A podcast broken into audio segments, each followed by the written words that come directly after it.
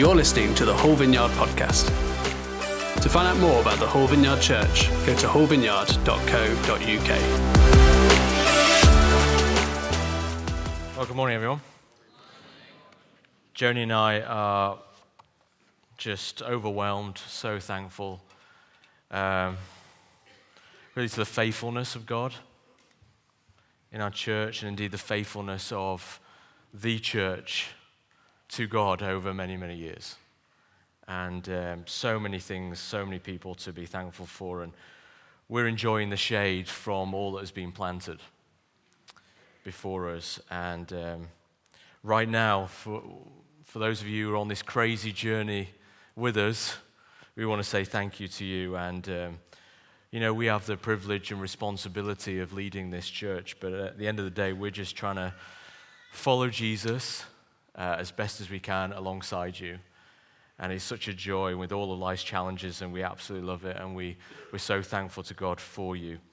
And I think it's really timely and, and fitting today that as we pause and rightly celebrate and honor uh, and be thankful to God for all that He's done in and through the church over the last 30 years, uh, that we continue to look forward to our good future.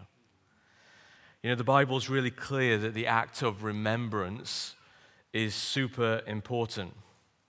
And in the words of John Newton's uh, amazing grace, it says, Tis grace hath brought me safe thus far. And so we should always, daily, be remembering and be thankful for all that God has done. And I always find that remembering fuels future hope which is why the book of Psalms is full of remembering. Uh, you know, gratitude and thankfulness is, is a game changer in terms of outlook, in terms of well being, in terms of, of discipleship. But we should always, always want to live focused on the future, on what is ahead of us. And I would argue that as a, a follower of Christ, if we want to live in the present well, we should be future minded. Paul put it this way forgetting, this is, he prefaced this with saying this is one thing. The one thing that Paul was focused on was forgetting what is behind. That's a lot of tough stuff, difficult stuff, bad stuff, and some good stuff. Straining towards what is ahead, I press on towards the goal.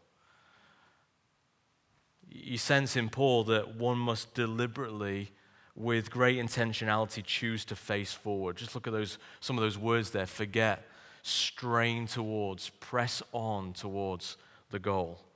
Talking about Jesus in Hebrews 12, he says, Therefore, since we are surrounded by such a great cloud of witnesses, let us throw off everything that hinders and the sin that so easily entangles. Let us run with perseverance the race marked out for us.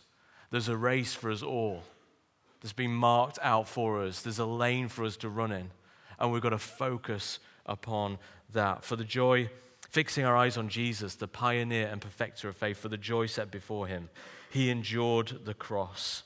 So he was future minded. He had every single person in this room on his mind at that time when he was on the cross. And that's why he got through it. For the, for the future, which was people. Scorning its shame, he sat down at the right hand of the throne of God. Consider him who endured such opposition from sinners that you will not grow weary and lose heart. Lose heart. Jesus himself, Luke 9 62, no one who puts a hand to the plow and looks back is fit for service in the kingdom of God. C.S. Lewis, who um, went to be with the Lord 60 years ago this week, said, There are far, far better things ahead than any we leave behind. Far, far better things ahead. And so, as we approach the end of this year, if you recall, I said at the beginning of this year, is that the greatest danger during times of turbulence is not the turbulence, it's acting with yesterday's logic. That if we're committed to our future, if we're committed to a, a sovereign move of God and posture ourselves and prepare ourselves for what that looks like, then um, nostalgia, uh, the past, the comfort, safety, is, I believe, the greatest threats to the expansion and momentum of the church. I'm thankful, I'm amazed for all that God has done, but I always hold intention with God what are you doing? That your best days are ahead, that there's always fresh bread, there's always new adventures.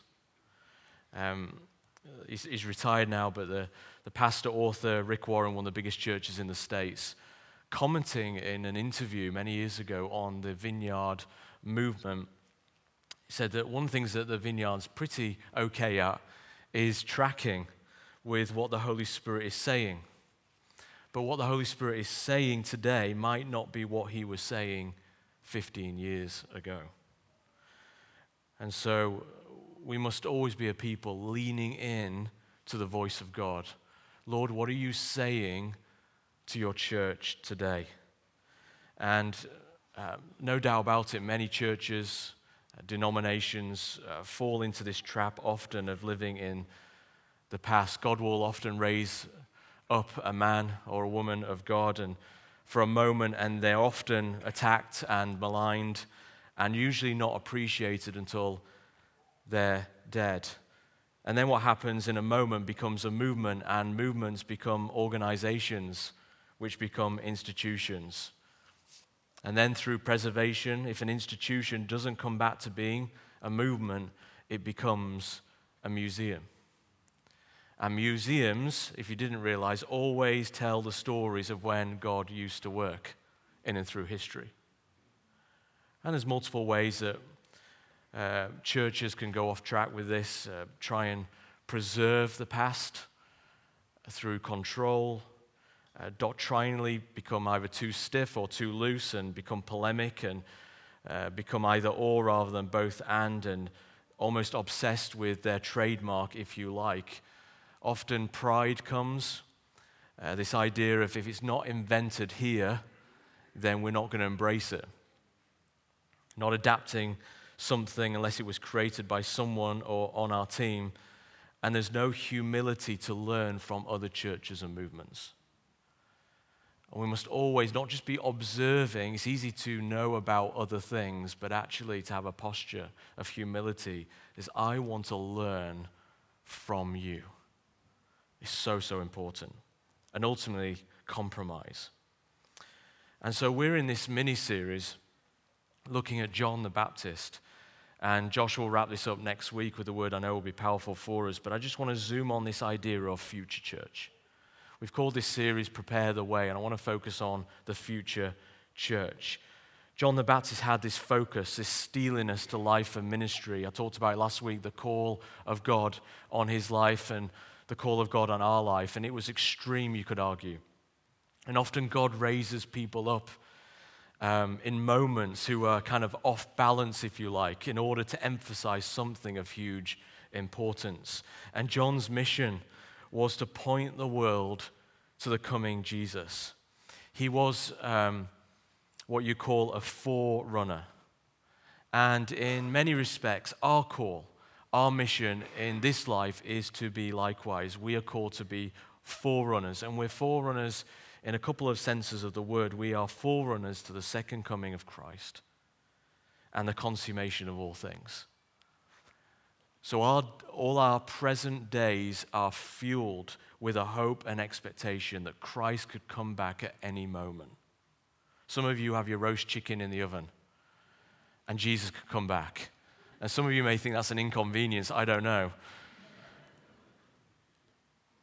But whilst we wait for that, we are forerunners to the future and active kingdom of God that is breaking in from the future into our present day and age through salvation, through freedom, through healing, through deliverance, through justice. In essence, we are pointing the world to Jesus through our witness, through our lives. Everything that we say and everything we do, we are pointing to the coming Christ. And if we want to be relevant a generation from now, we must organize ourselves around the obsession of pointing the world around us, not to ourselves, not to the church in terms of a brand or a denomination or a movement. We must be pointing people to Jesus. Churches get it wrong. Leaders get it wrong. They mess up, they fail. Don't put your trust in leaders. Put your trust ultimately in Jesus Christ. Look to leaders for inspiration and imitation. But ultimately, don't make an idol out of people. Look to Jesus. And I believe there are some elements of John the Baptist's ministry which should echo with the church today and the future. The prophet Isaiah, prophesying about John the Baptist hundreds of, years earlier, were, was that John the Baptist would be one who is a voice of one calling in the wilderness, prepare the way of the Lord, make straight paths for him. And I believe our role as a church in these days is to be a voice in the wilderness, making straight paths for Jesus. And so I just want to take those two things really simple today um, wilderness and voice. What does it mean for us today as the church to be in the wilderness? And what does it mean for us to be a prophetic voice of the future church? So, the first thing is wilderness. We are in a new cultural moment where the ground beneath our feet has moved and we are in what you call a post Christian culture. Many commentators would say, well, actually, we're in a pre Christian culture. We've kind of gone full circle that many people that we're engaging with have no Christian mental furniture at all. So, actually, when you begin to share the story of God and the gospel and the good news of Jesus, that actually, for many, many people in our context, they have no idea it may not be something they've even picked up in school, but actually it's something completely fresh to them. I think about beautiful churches and cathedrals with their stained glass windows, and when you look from within the church, the stories make complete sense. But actually, if you were to step outside of the church or the cathedral and look at the stained glass window, it makes no sense whatsoever. And most of my neighbors, most of my friends, most of the people I'm doing life with are people who are outside of the cathedral looking at the church. Unlike for many of us who follow Jesus, we're from within the cathedral looking at the stained glass window, seeing the story of God and understanding it. But for many people, that is not the case. And so we are in a wilderness moment. We're in what you call an era of exile. Exile is the experience of being in an environment where the dominant values culturally run counter to one's own. And so there's no doubt about it that in our current cultural climate, the church are a people in the wilderness. We're in exile. We basically exist on the margins of our culture and our society. We started off in a garden. One day we'll be in a city in between. We're traveling through as exiles and as pilgrims, as strangers, alienated from our true heavenly home, heavenly kingdom. And the reality is, is if we're immersed in the message of the gospel, we should be sensitive to that feeling of alienation from the attitudes that prevail in the majority of people and indeed governments. There should be, in essence, like a homesickness of the soul. Uh, I don't know how many of you have started your Christmas shopping. We started ours yesterday. Anyone started your Christmas shopping? Same people got their Christmas trees up, I think. And, um, and you know, and we, we want to be generous. We're thinking through things. We're being thoughtful. It's a good time to celebrate. But as you're doing it, there is a dis-ease. The chaos of people trying to get stuff. When you look at the poverty in the world and you look at what's happening in the Middle East right now, and you think to yourself, there is a disconnect. There's an absolute disconnect in terms of our westernized perspective and paradigm right now. And so there's, a, there's an awkwardness. There's a sense of like, this isn't 100% right. We are aliens, we are strangers in these lands. And right now, as a follower of Jesus in the year 2023 in the West, we're experiencing a few things. I'd say we're experiencing a cultural disorientation. Where the values of kingdom culture are hugely different from the culture portrayed in the world, especially through the news and especially through social media. And so it's leading to this sense of disorientation in our cultural moment. And this leads always to identity confusion. The greatest battle of this generation, certainly for my generation, but I'm thinking about in our context, our kids, um, and eventually be their kids, the greatest battle of this generation is understanding who am I? Uh, the newspapers were reporting last week that, um, as always at Christmas, there will be a huge rise, they're expecting it, in communities of identity theft, identity fraud, um, fraudulent claims, and the reality is, is that in this season of life that we're in, when people are trying to work out what does it actually even mean to be human, you have the rise of artificial intelligence and all that that brings. You have the erosion of the family unit, confusion over gender, and all these different things. And the quest for who am I is agonizing, particularly for young people. Who am I? What am I for? And this is the very battle for us in this moment the rise of, of secularism and um, what, what one commentator called the buffered self. In other words, there's this idea that we have protected ourselves, our hearts, our minds, our lives from the supernatural, from them being someone outside of our existence that all that people know is what they see, but actually, more than that, how they feel. And so, if you feel something, therefore, that is truth. And this idea of there's someone else outside of our existence, outside of our material things, from what we see, from what we hear, is actually quite strange. You could argue it's kind of like a windowless room. Imagine you're in a room and there's a table and chairs there, but actually the four walls and there's no door and there's no window. There is no light coming through. It's a dark room, a windowless room. And the idea that there is some kind of light, God, somewhere else is a mystery to many people. Our job in our day and age, as we consider the present day church and indeed the future church, is that we are called to be that window. We are called to be a people who connect people from a darkened, windowless room to someone and something else, which is Jesus Christ. So every single day, you may be the only Christian in your workplace, the only Christian in your class, the only Christian uh, in your lecture hall, the only Christian in your neighborhood. You are called to bring that light through to those darkened rooms. That is why we are here as the church. And so we recognize that there's a wilderness. We recognize we're people of exile. But the good news is, is that we're called to be a voice in the wilderness. And I look at our church right now, and it is flourishing like a stream in the desert. It's making a way where there is no way.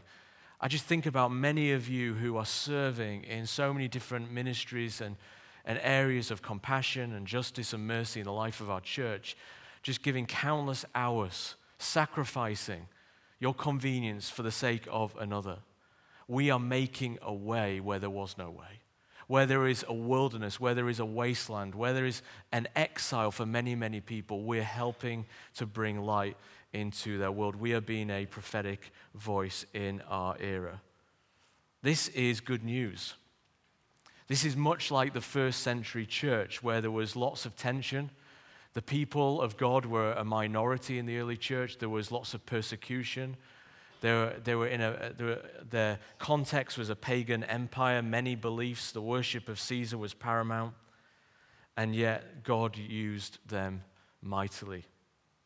Let me give you one example from history in the last century in terms of um, this, the country China. And I remember picking up a, a, newspaper, I think it was the Times, many, many years ago. And, uh, and the front cover was all about this amazing movement where there are now millions of Christians in China. And in 1948, Chinese communists took over China. And what they did as a result of that is they stopped the public worship of God, they tore down church buildings. But it turns out that actually the system that created that was an agent of the Lord God Almighty. It's because what resulted was the largest house church movement that has ever existed in our world in history. They were a thousand times more effective than the West sending missionaries there. And now we have in China, through those regimes, through the politics and the government, one of the largest and fastest growing churches in the world. That was all through an underground house church movement. You can't stop God doing all that He wants to do. It doesn't matter what the government says, it doesn't matter what the legislation says, it does not matter. God will have his way with us in the UK. He is at work in our lives just like in the early church, where faith isn't assumed, we're not in control, we're often not respected, there are no free rides for faith. And our approach is never compromise, our approach is never control or imitation and assimilation. It has to be that we are called to be a creative minority.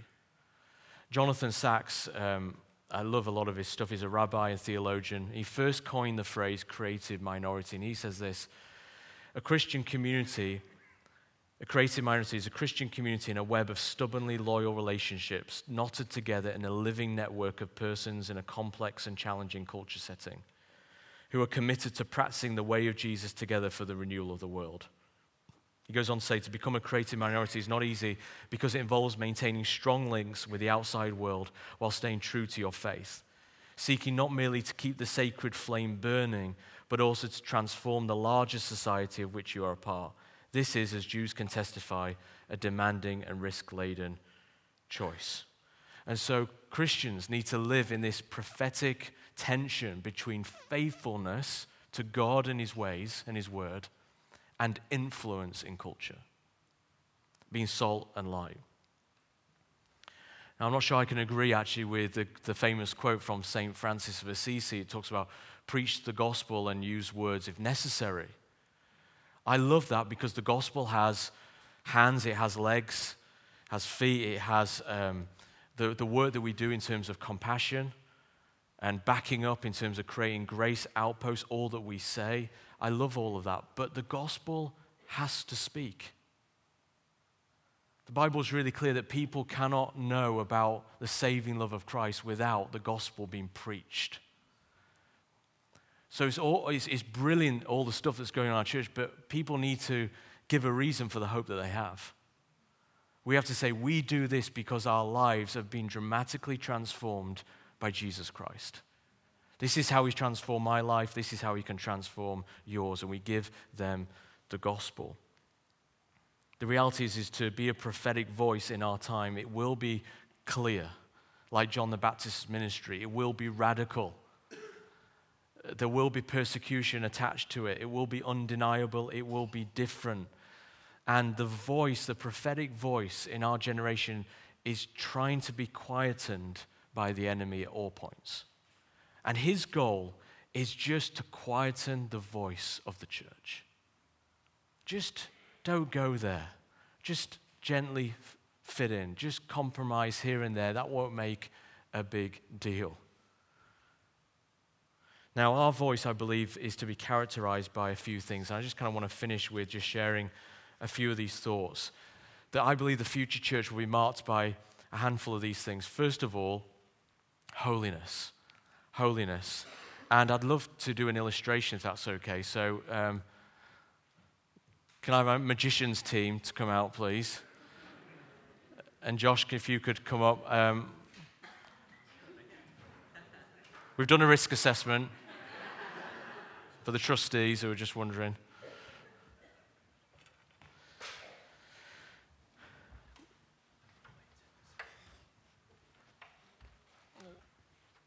So the idea of, of holiness can carry a lot of baggage, but do you know what marks holiness? It's joy. A holy people are happy people. And holiness is the thing that will make the difference in our time. This is kind of like the battleground. If, we want, if the enemy wants our voice to be um, more like a whisper rather than the radical shout of John the Baptist, then it will be about compromise. And I just want this to be a kind of a visual to help you with this. Um, uh, a couple of things. I don't like heights, and uh, I don't do DIY. And Josh is tall, and he likes DIY, so there we go. So if you could come over here, Josh, and I want you to imagine, don't, don't see this as a, an analogy of um, kind of going up the ladder in order to uh, get to God. Okay, that's religion. Grace has smashed that. Uh, Jesus came down in order to scoop us up. And it's through what he has done that we now have access to God. But there's a sense in it as we're wanting to be like God be an imitator of Christ, become Christ like, is that we want to be seekers of God. We want to do the right thing. We want to be a holy people. We want to be set apart. We want to be of a different spirit in our day and age. And that's represented by this ladder. So if you'd like to climb up on that, please. we haven't practiced this, as you can see. You're, we get you some new shoes for Christmas. That's, that's quite high, yeah. Are you okay? So that's all great, but what I want you to do, I want you to try that, Josh, whilst putting one foot on that ladder.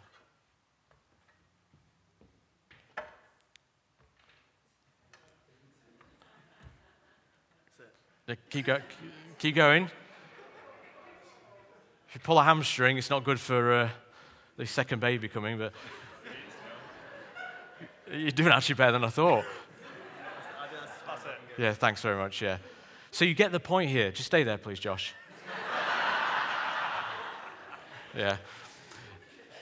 It's hard to be holy when you've got one foot in the world. It's hard to be holy when you're compromising and you think, do you know what? Doesn't matter if I just do this or I do that or I make that small compromise here or there. What Jesus is looking for in our day and age to be the future church there will be of influence is to be a radical remnant that shuns the things of this world and say, Lord, I am completely and utterly sold out. That's the words of when I survey the wondrous cross. What's that so beautiful is your heart within you say, Lord, I just want you. I want your cross. I want everything that's about you. I want to shun the world and live for Jesus. Can we give them a round of applause? Thanks, guys. Thanks, Josh. Very kind. The second thing is humility. Josh will talk a bit more about this next week, but humility is going to be really important in the future church. Humility is about tone, humility is about posture. We influence through serving. Humility is about a dependence in God. So, therefore, prayer is going to be at the center of any move of God and is paramount for the age that we live in. I believe humility is wrought when hunger for God prevails over hunger for other things. Humility is made manifest in two things simplicity of life and generosity with everything that we have. Simplicity and generosity are hallmarks of dependence and hallmarks of humility. This will be our substance. I don't know who said this, but I, I, I read this quote and I've lost track of where I got it from. We must avoid confusing style with substance. The substance belongs to the Lord, and we must not change that, but the style can change like the wind. Now, I only realized this, um, we're talking a couple of months ago, but when you go to the supermarket to get eggs, we have a picture of eggs? There we go. Um, you have small, medium, large, extra large, uh, and I always thought it was to do with the size of the eggs. Who here thinks it's to do with the size of the eggs? Oh, well, no, thank you, yeah. Don't feel so alone now. Actually, it's got nothing to do with the size of the egg. So if you go to the supermarket and you're like opening up the box and switching them around, not that we'd do that as Christians, it's kind of pointless because it's got nothing to do with size, it has got to do with weight. And weight and substance. What humility does is it brings about a weightiness to the voice of the church. And a lot of the church, particularly in charismatic circles, have been found wanting, if you like, by focusing on things which are about style and size, but not substance. Church, there's nothing wrong with a big church, but we must always be a church that focuses on weight and substance and depth. Always. And that's, that's actually what the Lord Jesus will be, how he'll be weighing us. He'll be weighing my life like that, like an egg. What is the substance there? It may look a certain size, it may look impressive, it may be in date and look relevant, but actually, what is the substance of your life? Humility in serving Jesus, humility in serving the church, humility in serving the community is so, so important. The third thing will be hospitality the radical welcome of the church. We must be a church of high truth, yes, but also high grace and radical welcome of the kingdom. The reality is, is that none of us are fit for the things of the kingdom. None of us are worthy to be here. The dividing line has to be Christ and the cross, nothing else. Any other barrier that we put is wrong. The dividing line is Jesus. And I want to say to, I, I say this to many people who I meet who may have thought they'd get struck by lightning if they came into church. They've done so many things. And I always say to them, You are as welcome here as my family. You're as welcome here as my children. There is a place at the table for you. Because the dividing line is not the stuff we've done wrong. It doesn't matter if you came out of your parents um, looking like Billy Graham or you were a drug dealer by the age of seven. It's really irrelevant. The point is, is the cross. Not our, even our righteous works are like filthy rags before a holy and perfect God. So if it wasn't for Jesus, and so we have a radical welcome of the kingdom, which is hospitality. We want to be a people who, of course, give food, practically whatever that looks like in terms of justice and mercy, but spiritual food. Give hope, share the gospel, which is why we've just lent into mission for the whole of the year. The fourth one is healthy. We need to, the future church will be a healthy church with health, healthy leadership and healthy cultures and healthy relationships. It'll be a mature church. It will be a church which is orthodox in a world of separatism and compromise. Healthy community in a world of isolation. And what that is all about is this it's about being a church that's just real. If I could have another line to our church, it will be this no perfect people allowed. It's a church that's genuine, that's authentic, that's real, that's transparent with God and with people. And finally, and we'll close with this Holy Spirit power. Is that in order to be the future church, we will need to have His anointing upon us, the presence of God to be a window in a dark room. The battle is spiritual, and we need the Holy Spirit in an age of might and power. And so we're always going to be a people who lean into the presence of God and say, We will always make home for Him first and foremost. Why do you stand? Thank you for listening to the Hull Vineyard podcast. We would love to connect with you and welcome you home to church. To find out more, go to hullvineyard.co.uk forward slash connect. And stay up to date with all that is going on in the life of our church, go to hullvineyard.co.uk forward slash church news and sign up for our weekly mailing. Thanks for listening. We hope to see you soon.